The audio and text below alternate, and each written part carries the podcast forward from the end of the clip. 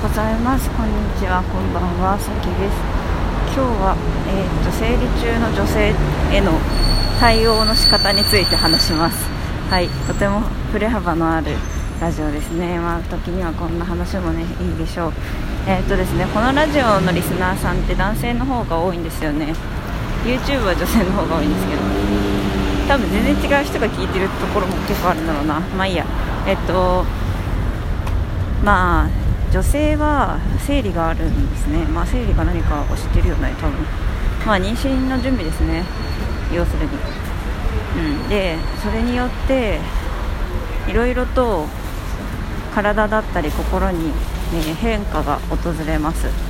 今日は主に男性向けに喋ってるつもりで喋ります。例えば、まあ、これは本当に人によるんですがいろいろね、まあ、お腹が痛くなったりとかイライラしたりとか気持ちが沈んでしまったりとかでそれは生理中だけでなくその生理前に現れたりもします。でこれをですね知っているか知らないかで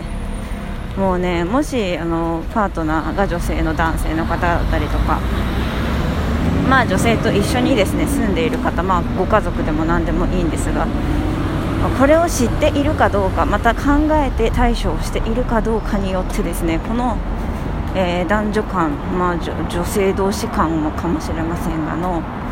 えー、関係性は大きく変わると思います、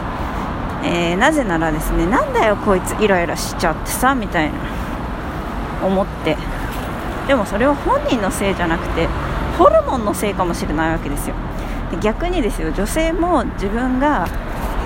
えー、なんでイライラしてるのかわからないのにイライラしてしまってる可能性があるんですね。でもそれはホルモンのせいかもしれない。あなたのせいじゃない。ホルモンのせいかもしれない。だからなんか今日ってすごい落ち込んで気分どんよりしちゃって何もできない。私ってダメだなって思ってるかもしれないけどそれはあなたのせいじゃない。ホルモンのせいかもしれないしあなたの一緒に住んでいる一緒に関わっている、まあ、同僚とかかもしれないですよね。女性がなんか落ち込んでてなんだよあいつどうしたんだよみたいなイライラして当たってきてとか。それは生理のせいかもしれないわけですよ。でここでそのホルモンのせいなのに本人のせいみたいに扱って喧嘩したりとかぶつかったりしても何もいいことはないわけなんですよね。だからまあまず女性にはそういう時期があるということをまず知ることが大事ですね。でえっとでこの知った上でですねじゃあどうすればいいんだよっていうのはかなり難しい問題なんです。なぜかというとですねどうしてほしいかは人によるからですね。ある人はねほっといてほしいと言いますしある人は優しくしてほしいと言いますしある人は温かい飲み物が欲しいと言いますし私はとにかくカイロが欲しいです。はい。ということでこの対処法については私のおすすめはですねあの全然生理と関係ない調子のいい時期に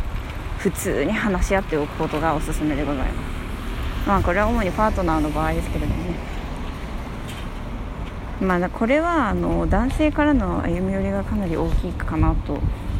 ま、女性の方から話してもいいんですけどもし女性から話された時に男性は抵抗感を示さないでいただきたいですね。もう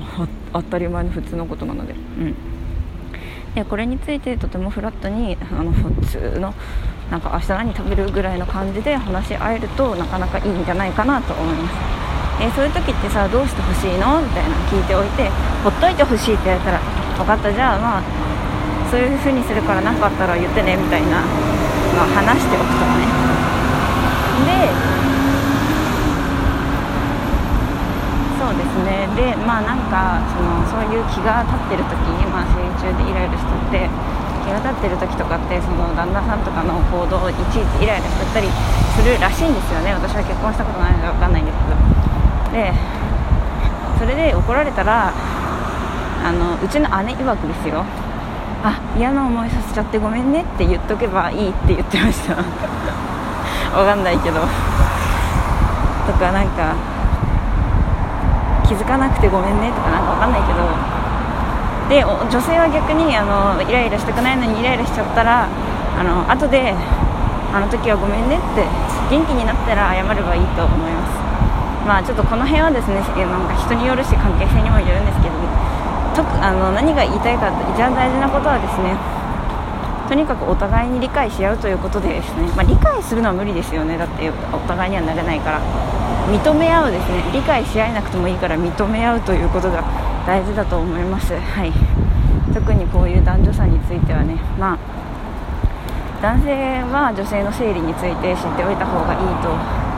っていうのと同じように女性も男性の生理現象射精とかなんかそういうのについては知っておいた方が円滑かと思われます。はい。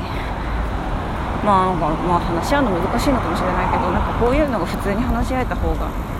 いいと思いますけどね。なんか少なくとも私はフラットに話しますよみたいな態度をしておくだけで何かあった時にあの話しやすいと思います。特にお子さんとかねなんか性のお悩み相談とかしたくてもできない雰囲気を親から出されてしまうとね。うん。そうですね。難しい問題ですね。はい。私最近は性教育の話全然してないですけど遡ってこのラジオを遡っていただくと性教育についてかなり熱く語っている話とかあって性教育にもね一時期熱を上げていたんですけれどもまあ時期が来たらまたやると思いますけど。ということでですね今日は女性の生理についてお話ししました。それではまたお会いしましょう。今日もいい一日をお過ごしください。バイバイ。